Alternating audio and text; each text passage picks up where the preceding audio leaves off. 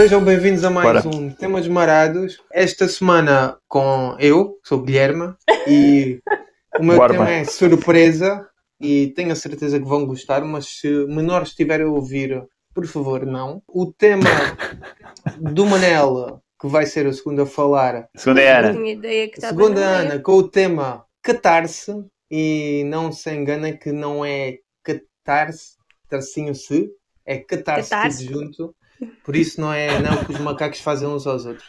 E o Manel, parece que o Manel é o terceiro, afinal, com o tema vulnerabilidade. É assim? Boa, boa.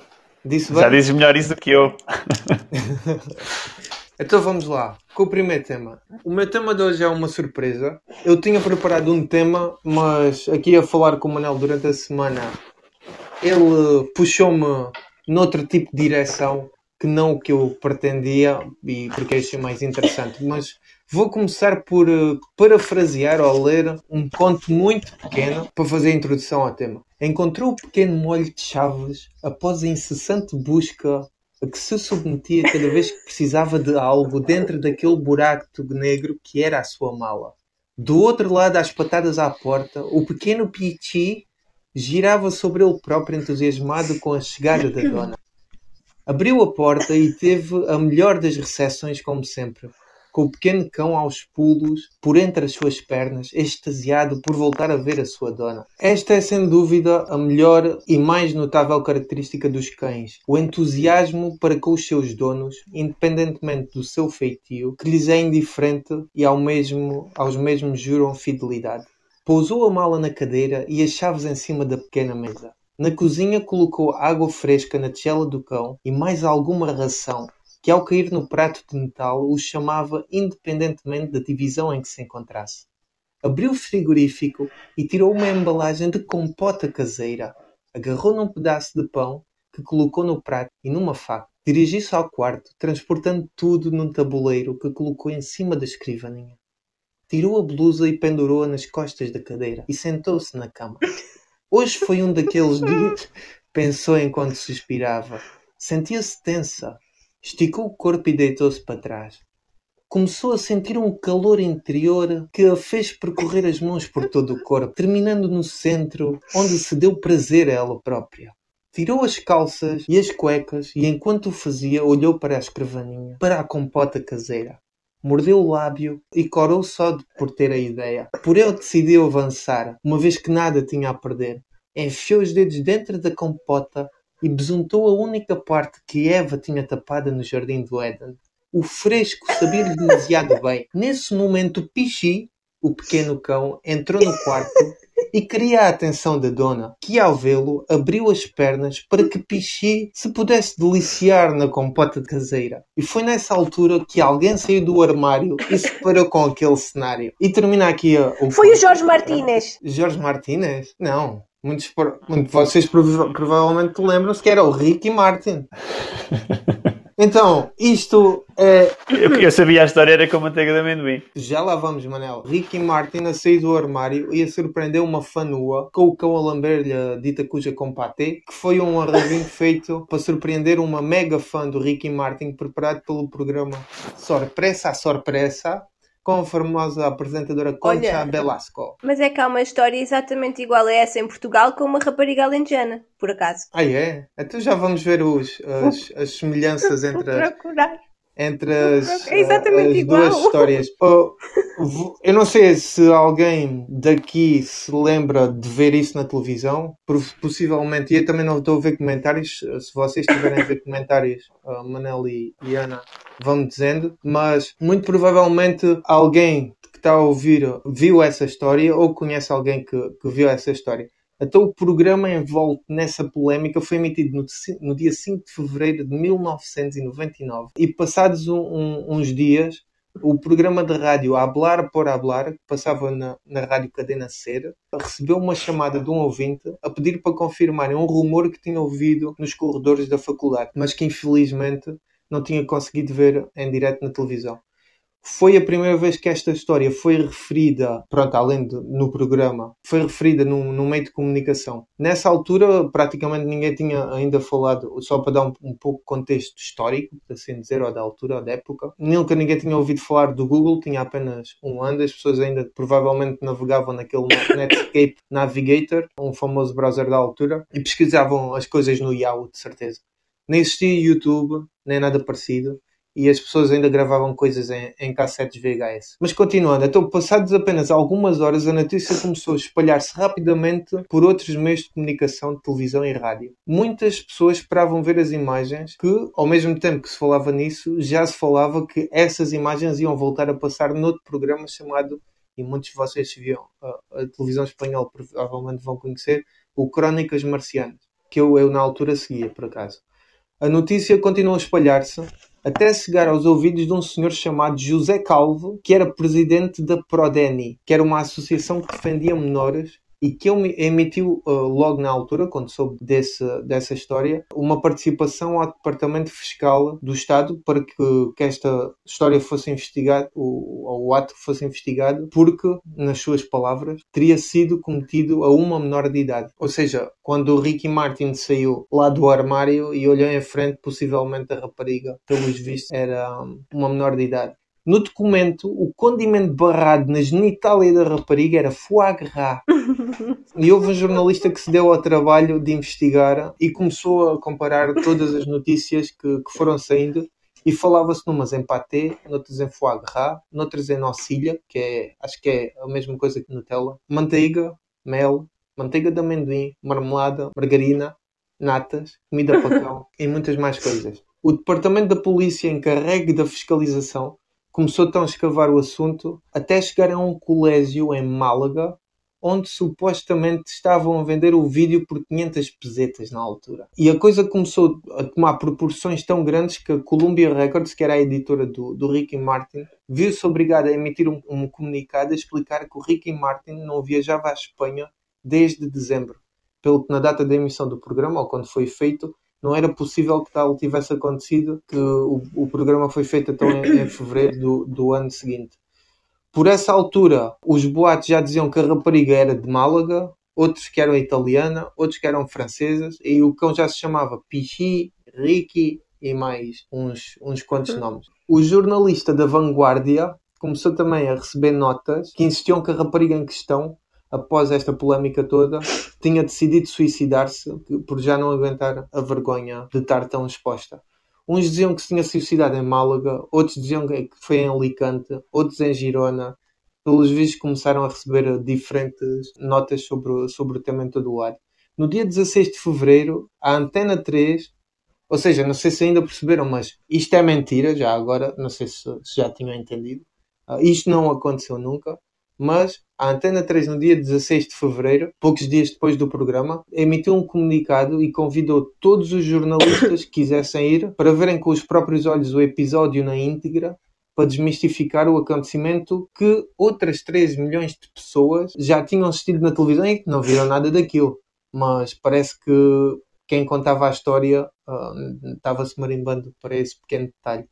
Naquela altura, até o, o, o diretor da Antena 3 ofereceu um milhão de pesetas a quem lhe mostrasse o, o referido vídeo, que claro nunca, nunca apareceu. Foram inúmeras também as vezes que a apresentadora Concha Velasco veio a público desmentir a história, sendo a última em 2015, foi quando a Antena 3 fez 25 anos, a Antena 3 era o canal onde passava o programa, e fez um, um, um programa especial a falar sobre outros programas marcantes na história da Antena 3.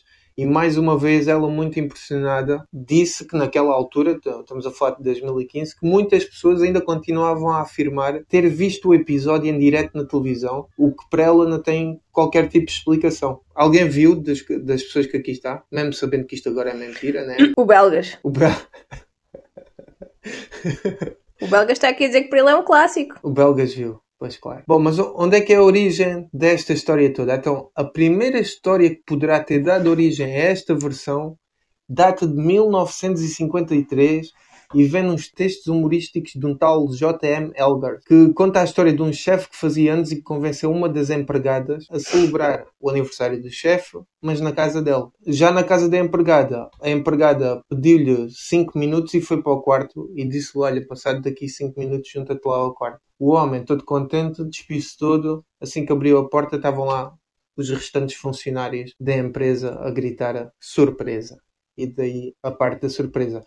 E a versão mais semelhante à do Ricky Martin, do Ricky Martin, apareceu datada a primeira vez no dia 7 de julho de 1994. O Surpresa Surpresa foi em 1999. Então isto foi em 94 e apareceu numa, numa revista uh, satírica canadiana de nome Frank. E depois foi reproduzido pelo Chicago Sun Times e The Guardian no final desse mês. Esta versão explica que uns amigos estavam a fazer uma surpresa a uma das esposas de um deles e esconderam-se no sótão. Quando saíram e gritaram surpresa, a senhora tinha o cão a lamber-lhe entre as pernas o besunto que ela tinha aplicado lá antes. E pronto, e, e como é que isto espalhou? Parece que as pessoas gostam muito de uma boa história e há uma sensação de quando se conta alguma coisa que é um segredo ou uma coisa tão uh, empolgante como esta, mas que, que ninguém viu, que as pessoas tendem a transmitir e muitas delas, quando estão a transmitir história, acabam por dizer que elas próprias viram uma coisa que alguém lhe contou. E pronto, e toda a gente sabe que. Como é que é aquele, aquele ditado do quem, será quem será que a história do Batatinha e da companhia andarem à porrada foi igual? Eu acho que sim. E não só essas, há, há montes delas. Uh, eu depois comecei não, a investigar. Não, não. Aquela do menino que ligou a Batatinha e mandou a Batatinha para um sítio é verdade. Porque vista? Ou pensas que vista? Sim. Oh, eu penso que vi. Não, então, mas é, é legítimo. Está... Não, este acho que está no YouTube. Hum, eu nunca encontrei, já procurei. Mas olha que eu conheço pessoas que dizem, que ainda continuam a dizer hoje, que viram, que viram este, esta cena do Ricky Martin. E há, há muitas outras que.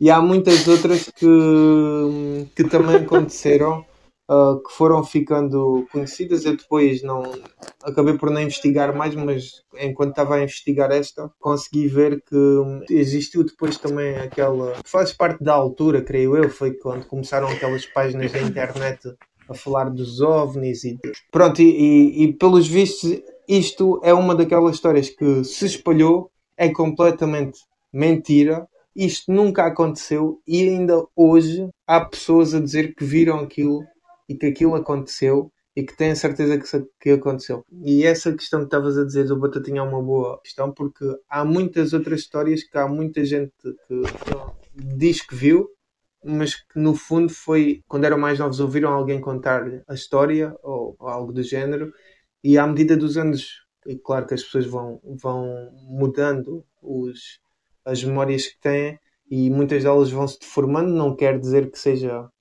para pior, é, são, é assim que as coisas funcionam e, e, muitas pessoas podem assumir ou pensar que viram coisas ou que fizeram coisas que na realidade nunca aconteceram. E é isto. Espero que, que tenham ficado elucidados porque isto nunca aconteceu, ok? Mas o do Batatinha juro que aconteceu. Juras como as o pessoas da porrada não do... Qual deles? Não, o do, do menino, não é o de andarem à porrada. Então, mas, mas isso andarem à porrada é que eu queria ver. Internet. Se fosse verdade, havia, estava no YouTube. Pode não ser. O do Miguel é verdade e não está no YouTube. Esteve lá, mas tiraram-no. Mas isso uma vez na internet, depois sempre na internet. Está aí, está no Dailymotion ou assim. Não está nada. Eu está no telemóvel da Nana, que o vídeo do Miguel. Não, também não. Se, se, eu, se eu tivesse, partilhava, mas não tenho. A última vez que eu vi foste tu que mostraste. Agora está. Do, aquele, do Herman, aquele do Herman José arrebentar com o cenário da Roda da Sorte. Está no YouTube. Esse está.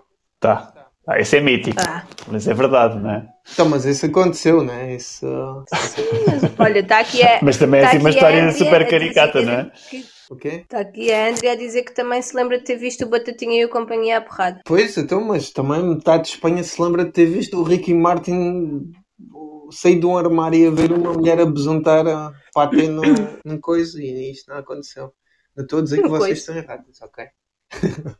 Se tiverem esses vídeos, então partilhem lá no, no canal partilhem. do Tema de Marados. É, que é para todos verem. Este foi o meu tema. Espero que tenham gostado. Espero que não vos tenha uh, desiludido. E belgas, peço desculpa, mas isto não aconteceu, ok? Uh, por isso, é tudo da minha parte. Olha, aproveito para dizer. Ah, já temos. São muitas palmas. Tens muitas palminhas. Epá. Olha, aproveito para dizer então, se alguém quiser segundo, convite como... para o grupo do WhatsApp para avisar. Se quiserem juntar-se, digam porque é, é, lá onde partilhamos os links e, e muita informação sobre os temas que, que, falamos aqui. Então, o segundo tema da Ana André e é o, o tal catarse. Tudo junto. Vamos a isso. Catarse. É isso mesmo. Que vem do grego catarsis caso não saibam. Não, não sei por se é acaso assim não sabia. Não. Quer dizer, sabia, que deu uma, deu uma mirada no, na Wikipedia. Catarse, que significa purificação, limpeza ou purgação, e que também não sabem, mas eu digo já que é uma das minhas palavras favoritas. Sim, uma das. Pronto, e foi o primeiro um contexto histórico. Foi o poeta grego não sei se vou dizer bem o nome ou não, mas espero que sim, Empédocles, que usou esta palavra pela primeira vez, como título de um dos seus poemas, mas foi o Aristóteles. Foi o Aristóteles que refletiu e desenvolveu um pensamento sobre ele, e foi a partir daí que, hum, na sua obra poética, poética não é por ser poética, é, é o mesmo nome da, da obra, que não faço ideia se é poemas ou não, se são poemas ou não. Olha, temos aqui Estou? um Chip, Chip Toes NAACP. É um novo ouvinte, bem-vindo. Olá. Está a falar, espan... Está a falar espanhol. Que Aposto sim. que este gajo viu o Ricky Martin. Continuando, vamos a isso. Bom, vá, mas, mas adentro. Pronto. Pois basicamente então o, o Aristóteles comparou os efeitos da representação dramática na mente do espectador ao efeito da catarse no corpo. Não tinha propriamente uma definição, pelo menos tanto quanto eu pude entender do que andei a ler, ele não tinha, nunca atribuiu uma, uma definição propriamente dita à palavra e pelo que eu percebi também não existe uma, não existe uma definição consensual. Pronto. Fui consultar o oráculo dos significados das palavras, a.k.a. Primeira. Ok. e, e e, apresenta quatro significados diferentes. O primeiro num contexto filosófico que diz que é a diz que catarse é a palavra pela qual Aristóteles designou a purificação sentida pelos espectadores durante e após uma representação dramática. O segundo e o terceiro no contexto da psicanálise, que a define como um método psicanalítico que consiste em trazer à consciência recordações recalcadas ou libertação de emoção ou sentimento que sofrem repressão e depois há ainda o contexto médico, em que catarse é o termo técnico para a evacuação dos intestinos. Ah, eu confesso que desconhecia este conto. Não sabia dessa, nunca ouvi dizer, ninguém dizer vou catar-me, catar-me, ou sei lá como é que isso diz. Pois, eu também confesso que desconhecia este, este contexto médico e também não gosto muito de ver a palavra catar-se associada ao ato de fazer cocó, mas compreendo o porquê. Às vezes pode, pode realmente ser muito catártico, mas, mas adiante, pronto. O Manel está muito calado, um, deve ter ido. Há ainda o contexto artístico. Exato, foi-se catartizar. Não sei como será dito. Também não sei. Metiste em mute, que é para não se queixarem dos meus barulhos. Boa! Ah, mas podes tirar, do, podes tirar do mudo para te rindo às vezes. Está por ser. Exato. Bom, mas então, há ainda um outro, o contexto artístico, que não vem no primeiro ano, uh, no qual a definição mais consensual é do. Vejam lá se conseguem ouvir, porque eu não vou dizer este nome, é-me impossível. Goethe. Conseguem ouvir? Goethe. Goethe. Não, Goethe. é o Goethe. Goethe. Goethe. Pá, é horrível. Vocês sabem aquele meme do, do gato é um meme que tem a palavra água em várias línguas e depois aparece o gato a, a dizer e em francês. Vou pular no grupo. Hum, não. Sabem qual é esse meme? Sim. É assim que eu me sinto a dizer o Goethe. ah, depois tu é que tiveste alemão, não foi? Quem, eu? Ou andaste a aprender, ou o que é que foi? Não, não. Sim, não? Não, não andaste a aprender? Não. Polaco. Pronto. Mandarim. Russo. Pronto. É esse, eu pus agora, pus agora aí o, o meme no grupo. É esse gato que eu me sinto a dizer o Goethe.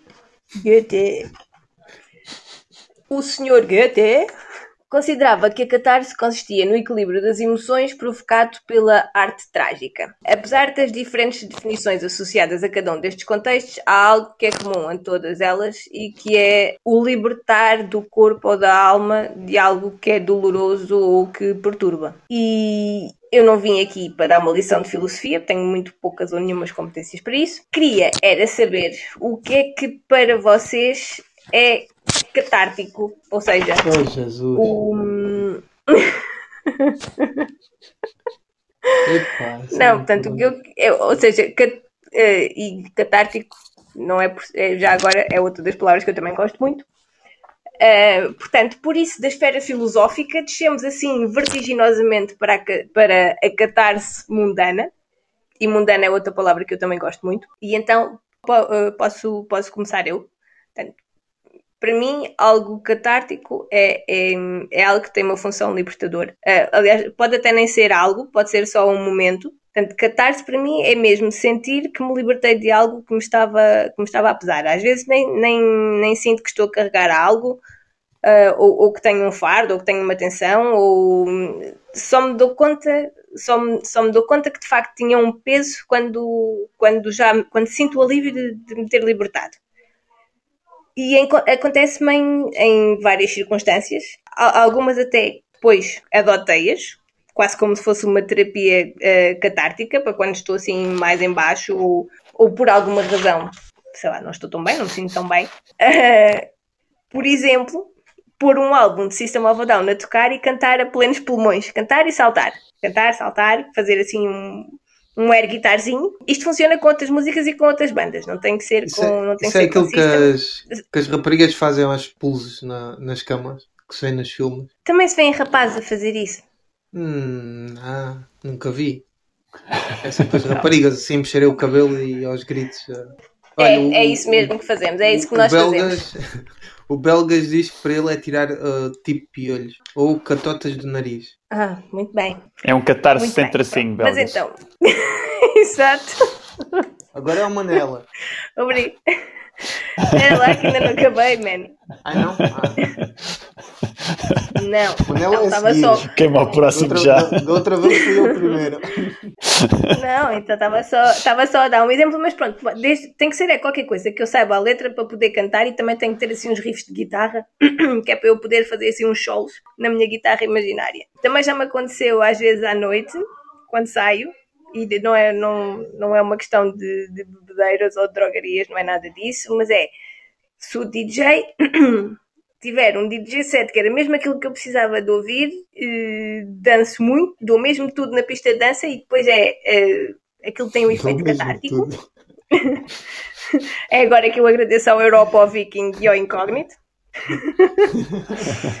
Pá, também pode ser, também já me aconteceu, às vezes, quando pego no carro e saio estrada fora sem, às vezes até sem, sem destino, uhum. só ir desanuviar um bocado, um bocado a cabeça. E sobre, novamente, sobretudo se os senhores da rádio forem meus amigos e conseguirem telepaticamente ler o meu estado de espírito e começarem a mandar aquelas músicas que eu também estava a precisar de ouvir. E é isso.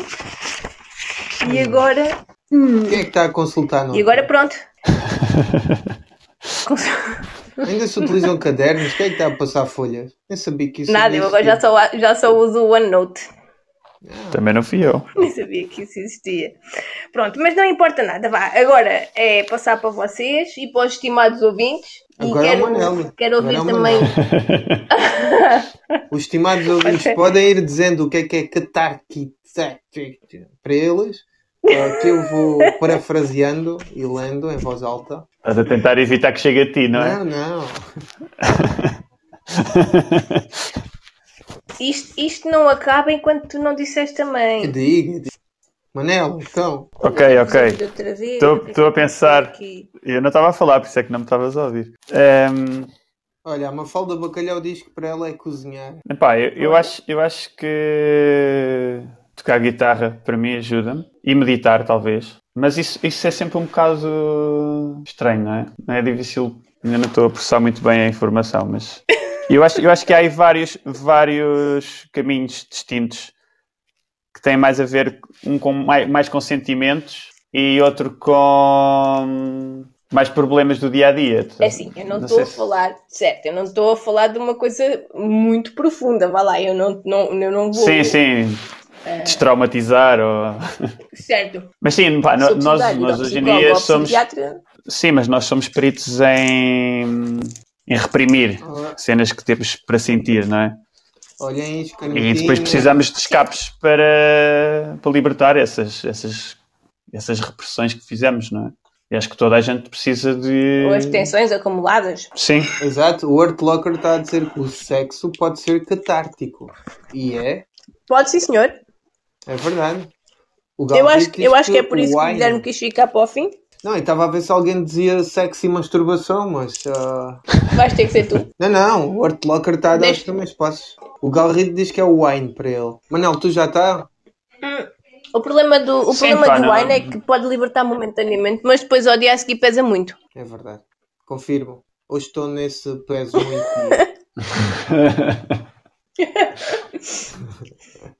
Para mim, acho que é. E podes me interromper, Manel, se ainda não acabaste, mas. Para mim, acho sim, que sim, é podes. podes. ah, escrever e. Mas escrever Acho o quê? que- Escrever qualquer coisa ou escrever sobre aquilo que te está a causar o transtorno? Não, escreve- ah, escrever ah, cenas que não têm nada a ver com o que está a causar transtorno. Tipo, basicamente é o contrário. Eu não sei o que é que quer dizer meditar ou o que é que o Manel faz até que medita, mas eu, base, eu é ao contrário. Eu é desfocar-me do que está a acontecer e focar-me noutra coisa qualquer. Neste caso, ah, escrever qualquer coisa. Ao calha. Mas, por exemplo, Ah. nunca vos aconteceu não, não- acharem que estão, su- que estão, ou seja, não darem conta de nada, estão normais, estão super normais, mas de repente eh, fazem qualquer coisa ou acontece qualquer coisa e ficam assim com um alívio. Nem sabem vocês de quê, mas sentem-se mesmo bem, sentem-se. Eu acho que essa sensação só tinha, acho que sentia quando chegava a qualquer uh, cidade nova que nunca tinha ido e andava ao calhas. Sentia isso, não sei como. Mas no dia a dia acho que já não senti isso há muito tempo. Pronto. Mas Muito também bem. só conhecia essa palavra agora, por isso. O quê? Alívio? Não, não. Tique, não, Ah, ah, catarse. Catarse. Ah, só conhecia com tracinho se. Ah, por isso posso pensar nesse caso. Não, mas acho que é mesmo, acho que é mesmo escrever, fazer o podcast também e, hum, e aí é isso, acho eu. do meu lado. Fazer o podcast estressa-me. Ter que pensar no tema, depois ter que pensar no que vou dizer, isso estressa-me. Não, não, Pois. não é nada catártico. Pois. Manela, Estava no mudo. hoje vai passar o programa em. e estava a falar, que ainda é pior. Manel, nem, nem 8 nem 80, pá. Olha, o Artlocker está a dizer que a masturbação só funciona com compota. Artlocker, um dia, se quiseres, eu posso te contar uma história que, de um colega que tu provavelmente também conheces que utilizou nada mais, ah, nada menos que Coca-Cola como gel Lubrificante. lubrificante. E aquilo, como deves calcular, não correu nada bem. Mas isso pode ser uma história para o podcast. Mas tem que escolher o content explicit content. Certeza que foi um colega teu? Foi uma pessoa que todos conhecemos, acho. Foi, foi o Barata? não, não, não. Não está aqui. Nem nunca aqui. Por acaso pensei no mesmo que a acho Mafalda. Mas acho que todos. ah, Só, só para todos só para lançar o boato. Olha, foi assim que o sorpresa a Olha. sorpresa.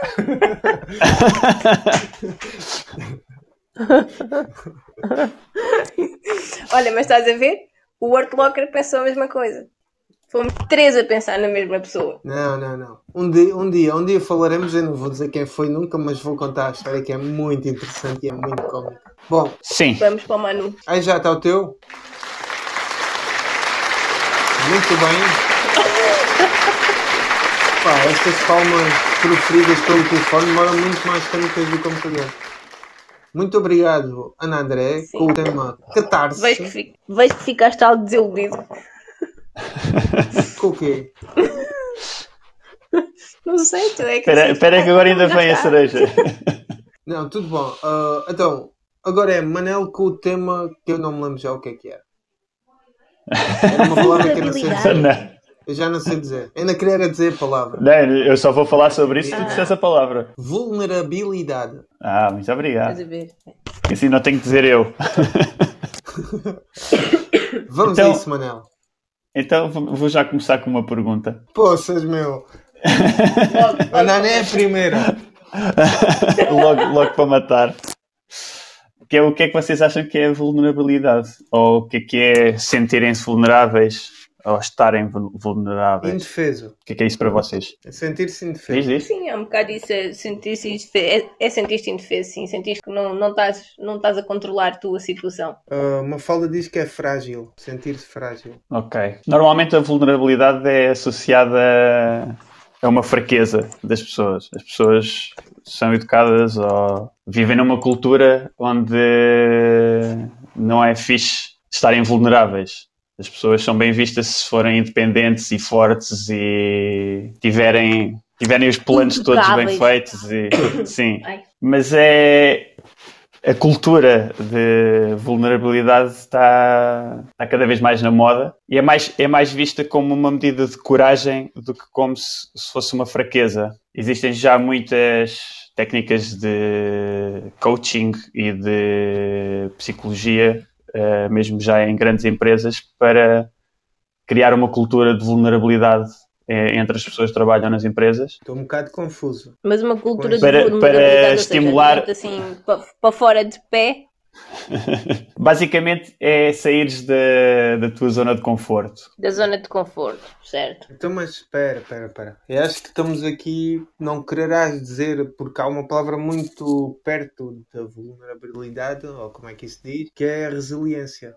Eu acho que tu estás quase a descrever resiliência, que é essa tal capacidade de quando estás vulnerável, te adaptares, ao, a te adaptares à situação. Sim, sim, sim, mas é diferente. Ou seja, tu- pões-te numa situação de vulnerabilidade para a conseguires ultrapassar e depois ganhas resiliência. Te- Certo, mas o objetivo não é esse, para é- É co- colocar-te na posição de vulnerabilidade, mesmo, sem teres armas ou hum, ferramentas para li- lidar com ela. Porque se tu, se tu tiveres, tiveres ferramentas ou capacidade para lidar com a vulnerabilidade, já não te sentes Já não vulnerável. te vais sentir. Certo, certo. Sim, sim. Então, Ou seja, há- estar vulnerável é, é- é ter risco envolvido, é ter incerteza e é também ter exposição emocional. Então, vulnerabilidade pode ser, por exemplo, pode ser uma situação ah, do género tu teres o teu emprego, ser especializado ou, ou estares habituado a fazer uma coisa específica no teu dia a dia e saíres, entre aspas, da zona de conforto a fazeres uma coisa nova que não tem Uhum. nada a ver com o que tu estás a fazer. Isso vai Sim, sim, sim. Claro, que- claro que vais ficar vulnerável, mas o que te vai, o que te vai ajudar a sair dessa situação ah, é parte da resiliência, porque se tu não te conseguires adaptar, ah, nunca consegues sair. Mas sim, mas vais ficar vulnerável, vais ficar exposto. Geralmente também Certo, certo, mas, no- Sim. mas por norma as pessoas procuram não se sentirem vulneráveis, não é? Por, por opção Isso. própria, não é? as pessoas Por norma, por norma. tendem a não demonstrar que estão vulneráveis. Sim, concordo, Sim, concordo com isso. isso é uma parte, uma parte que é a parte de, as máscaras e as barreiras que nós criamos para operar nesta sociedade que não vê a vulnerabilidade como uma coisa positiva, não é? Sim, mas, mas ao mesmo tempo, e mais uma vez em questão de, de trabalho, tu, tu ao, ao tentares arriscar noutra área, claro que isto com pés e cabeça, né? mas ao tentares arriscar noutra área, e se as pessoas souberem que tu não és perita, né? perito nessa área, muito provavelmente a vulnerabilidade vai-te ajudar mais do que prejudicar. Porque sabendo ela Por norma, por norma a É vulnerabilidade coisa vai-te ajudar sempre. Ok. Deve ser um estímulo. É assim, também um eu acho que de-. Eu acho que depende, um- depende um bocado também da tua maneira de ser. Uh, sim, mas é diferente do que é que, que me coloca a mim no estado vulnerável do que te coloca a ti, certamente, não é? Não, mas São eu estou a dizer. mas estímulos tua- diferentes, não é? Sim, mas o que eu acho é que a tua resposta, a tua postura numa situação de vulnerabilidade também depende de pessoa para pessoa. Ou seja, Ah, certo, certo, certo, mas não deixa de ser vulnerável. Imagina uma pessoa, há pessoas que se fecham, imagina numa situação constrangedora E há pessoas que exteriorizam de outra forma. Há pessoas Tipo, que tendem fa- a fazem, Sim. usam humor ou usam a agressividade. Sim, ou... tentam contornar ali, tentam contornar ali, sim. Pronto, olha, aí, é isso respostas distintas, não é? Eu concordo com o que a Mafalda está a dizer. Há quem lide bem com a vulnerabilidade e a veja como um desafio, mas há, mas há outras que é precisamente o contrário. Sim, Certo, certo, certo. Estamos a falar da parte quase interligado com, com as zonas de conforto, né? Há pessoas que não querem sair da zona de conforto, ou seja, não querem expor-se a vulnerabilidades e por isso não saem da zona de conforto. Sair da zona de conforto vai sempre puxar para- ao expor uma maior vul- vulnerabilidade. Uhum. Estou farto de dizer esta palavra. Bora dizer outra coisa. tá- estás a conseguir, estás a conseguir. O, o objetivo Não, deste tema era só mesmo nós, nós aprendermos a dizer esta palavra. Acho- acho Cena que é- tão é- didática. Aquela coisa quando a minha mãe me mandava à, à padaria e dizia: Olha, tens três papos secos, um pão de quilo e um, um pão de meio quilo, uma coisa qualquer. E ia a dizer o caminho todo: três papos secos, um pão de meio quilo, um pão de meio quilo. Chegava lá e dizia tipo um pão de quilo, 20 papos secos. E por isso eu acho que, acho que isto só vai ser pior. Vulnerabilidade. Pronto.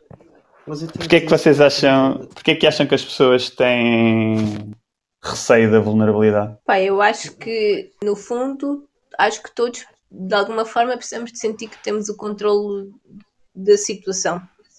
E quando estás vulnerável, hum, estás vulnerável, pronto. tens ali alguma coisa que.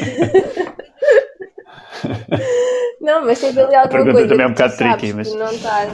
Sim, mas tens ali alguma coisa que não depende de ti e que não, não, não dominas completamente. E então Pois, eu, eu acho que Ficas assim. vulnerabilidade, é, e e aqui o Oliver Tree também está a dizer, e se um chefe mostrar vulnerabilidade? E acho que é um bocado isso, que é, as pessoas ao mostrarem vulnerabilidade estão a demonstrar que não estão em controle da situação e depois, ou seja, as outras pessoas, aí já tem a ver com o teu feitiço também, e da maneira como tu sais de- quando estás exposto e como tu resolves as coisas, porque há- como vocês estavam a falar há bocado, a vulnerabilidade em algumas pessoas funciona bem, outras fecham-se e não opá, ficam tipo ah, Uhum. né? não, não têm resposta, mas há outras que atuam. E, e, e como o Oliver está tá a dizer, é verdade, porque se um chefe se mostra vulnerável de alguma maneira, um chefe é um líder, e, e nessa perspectiva pode desencadear uma reação e vê se isso a acontecer em muitas coisas, pode desencadear uma reação ah, em cadeia de desconfiança, de incerteza, de insegurança, de, de todos. Eu acho que é exatamente o contrário do que tu estás a dizer. Não, e é mas aqui que espera. entra o papel da vulnerabilidade, Não, uma- principalmente em, em cargos de desfia e de liderança. Porque quando tu, tu tens a coragem de estar vulnerável em frente às pessoas que trabalham para ti, por exemplo, tu crias um ambiente muito mais humano. Certo. Pois, Mas eu aqui não sei se estar, estar vulnerável também não é estar completamente fora de controlo. É mostrar que és humano e que também erras e que também tens eh, eh, as tuas cenas, não é? Por lidar. Eu não, Pá, há- não há uma chamaria ligação- há uma ligação- vulnerabilidade. Eu, eu chamaria mais. Não, não digo. Não é ser honesto, é. Está-me a faltar a palavra também. É Ah, ser humano. isso. Há uma ligação grande entre a vulnerabilidade e a vergonha. É esta vergonha que as pessoas eh, têm medo de sentir, não é? E é Humildade. aqui que elas criam É as máscaras e os, e os muros. Eh, isto não promove a ligação entre as pessoas. E é com medo dessa vergonha que as pessoas tornam eh, as relações muito mais automatizadas e muito menos humanas. E sim, é como alguém estava a falar, a empatia nasce dessa vulnerabilidade. Porque é impossível tu criares empatia sem vulnerabilidade. Pronto, olha, o que eu queria dizer era humildade. A minha interpretação para o que tu disseste de, das pessoas estarem vulneráveis, eu acho que tem a ver com humildade. Não sei se isto está relacionado ou não. Que é uma pessoa ser humilde o suficiente para demonstrar que. Para aceitar. Sim. demonstrar que não está no que não sabe sequer como é que vai resolver uma coisa perante toda a Uhum. gente, mas que vai pensar ou qualquer coisa. Um, Sim, sim, e tu não para mim, consegues sim, também fazer o, ser humilde se não, se não tiveres alguma vulnerabilidade associada. Porque quando é és tudo humilde, estás, estás a reconhecer. Essas-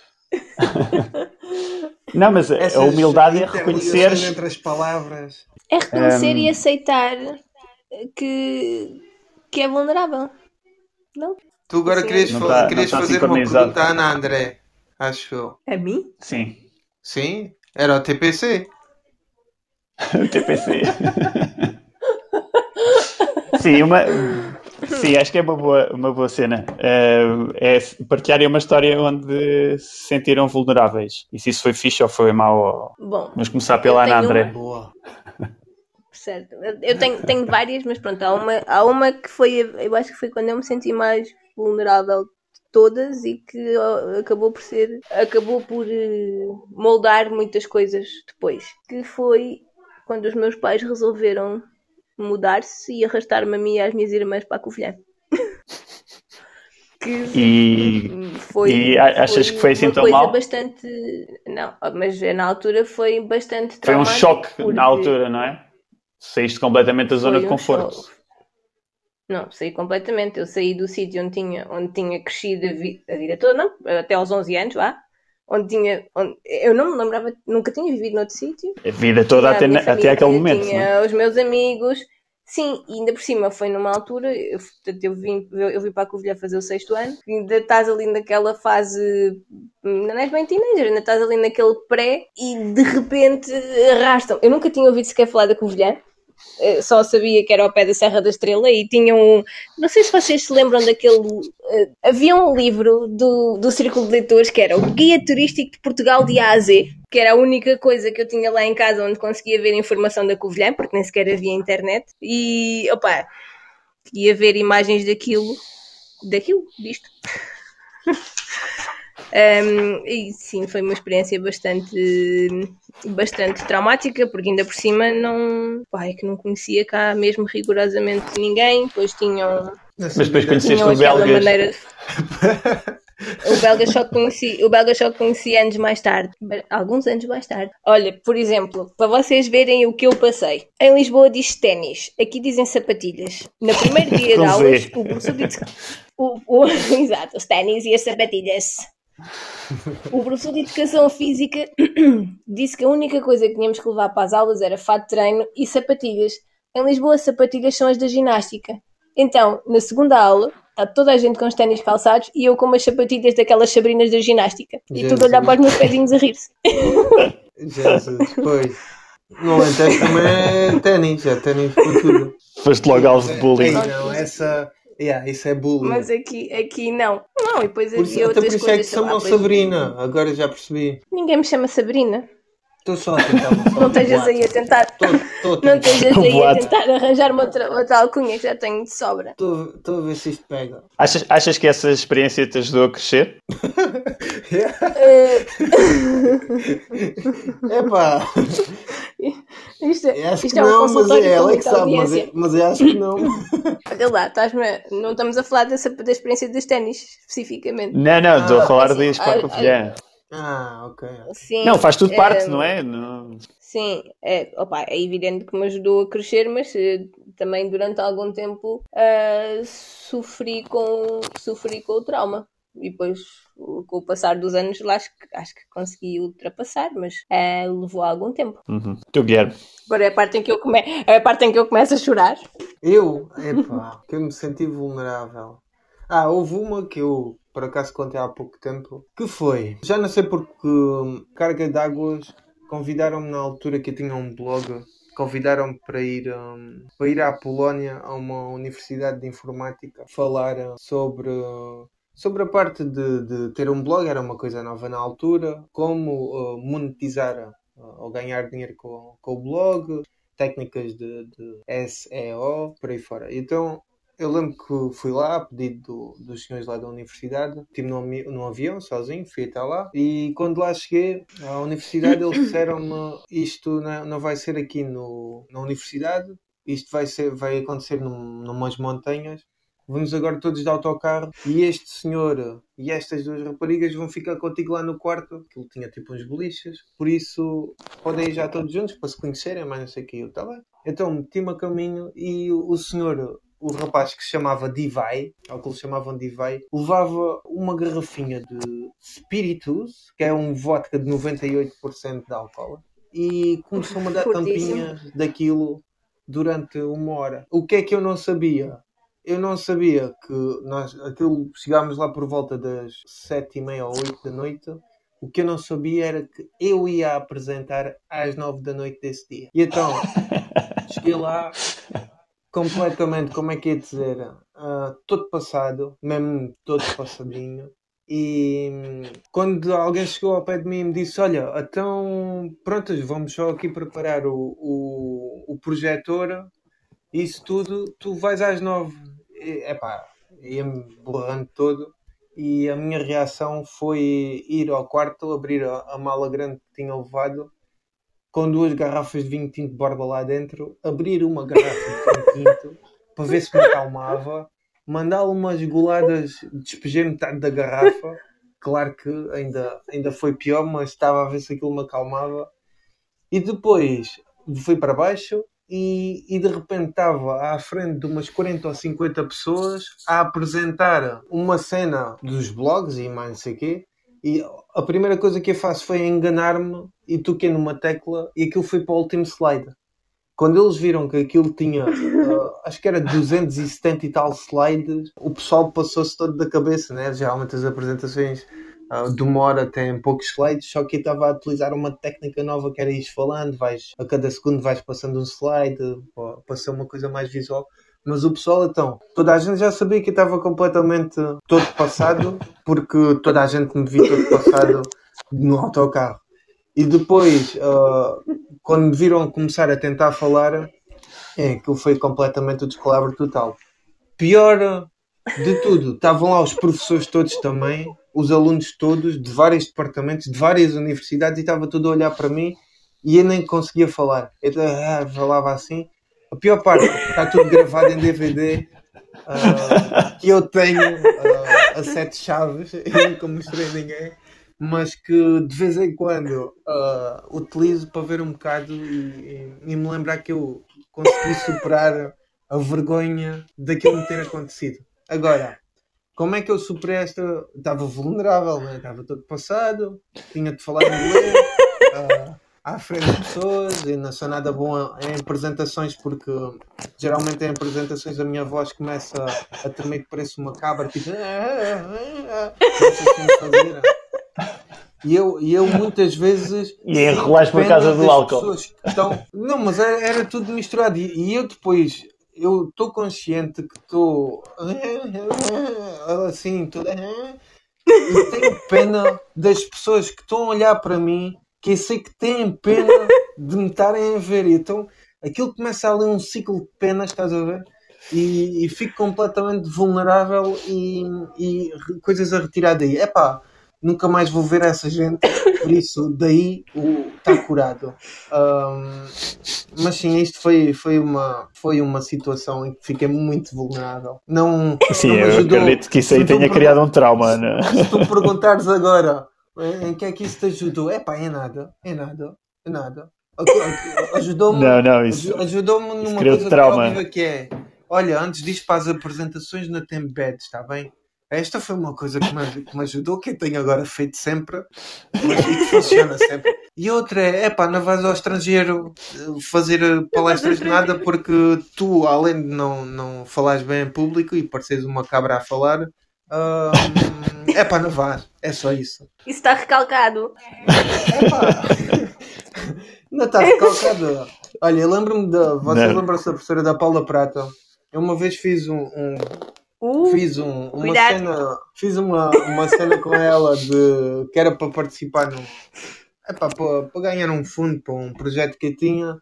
Pá, e eu lembro-me de subir ao palco, que só até ali é que eu, eu tinha feito o projeto todo e a documentação e não sei o quê, e só quando eu cheguei lá é que, é que me lembrei que tinha de subir ao palco para apresentar aquilo.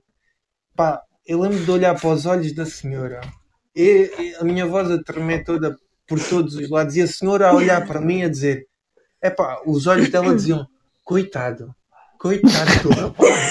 O júri começava, começava tipo a beber golos de água e a olharem para baixo porque todo. E pronto, olha, Manel, no que é que isto me ajuda? Zero, em zero. Acabamos a querer chegar com isto. Se éramos esporas Sim, expuseste-me, é ridículo. Ah, e pronto, é já valeu a pena só por causa disto. Para mim já me dói a barriga de tanto rir. Portanto, já valeu a pena, sim. Pá, já, já estamos no final. Ai, ai, isto acaba assim, porra, diz qualquer Sim. coisa.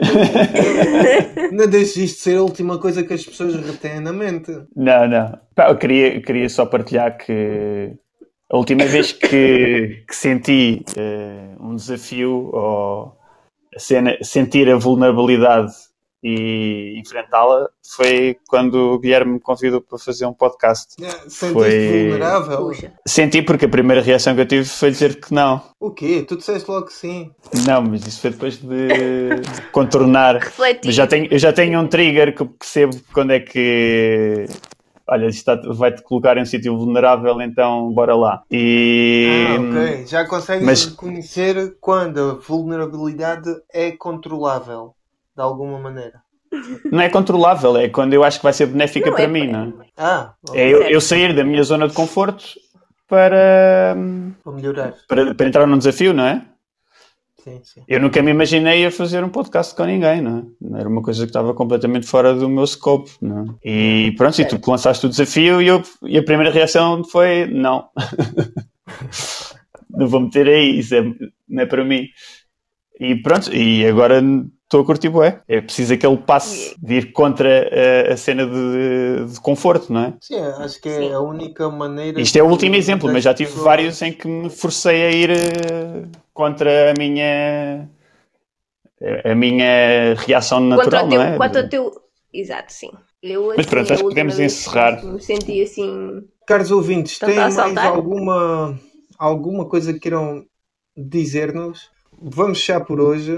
Muito obrigado a todos. E para a semana, à mesma hora, quinta-feira, às 21 com, comigo, com o Manel e com a Ana André. Tu tens que começar a acabar isto como acabavam os episódios do Dragon Ball. É, acho que essa frase é o na perca o próximo episódio, porque nós também não, não é? Sim, mas com mais convicção. Tens que ir sacar o áudio do Dragon Ball. Tem, tem que se arranjar outra frase. Senhores, até para a semana. Beijinhos e obrigado a todos.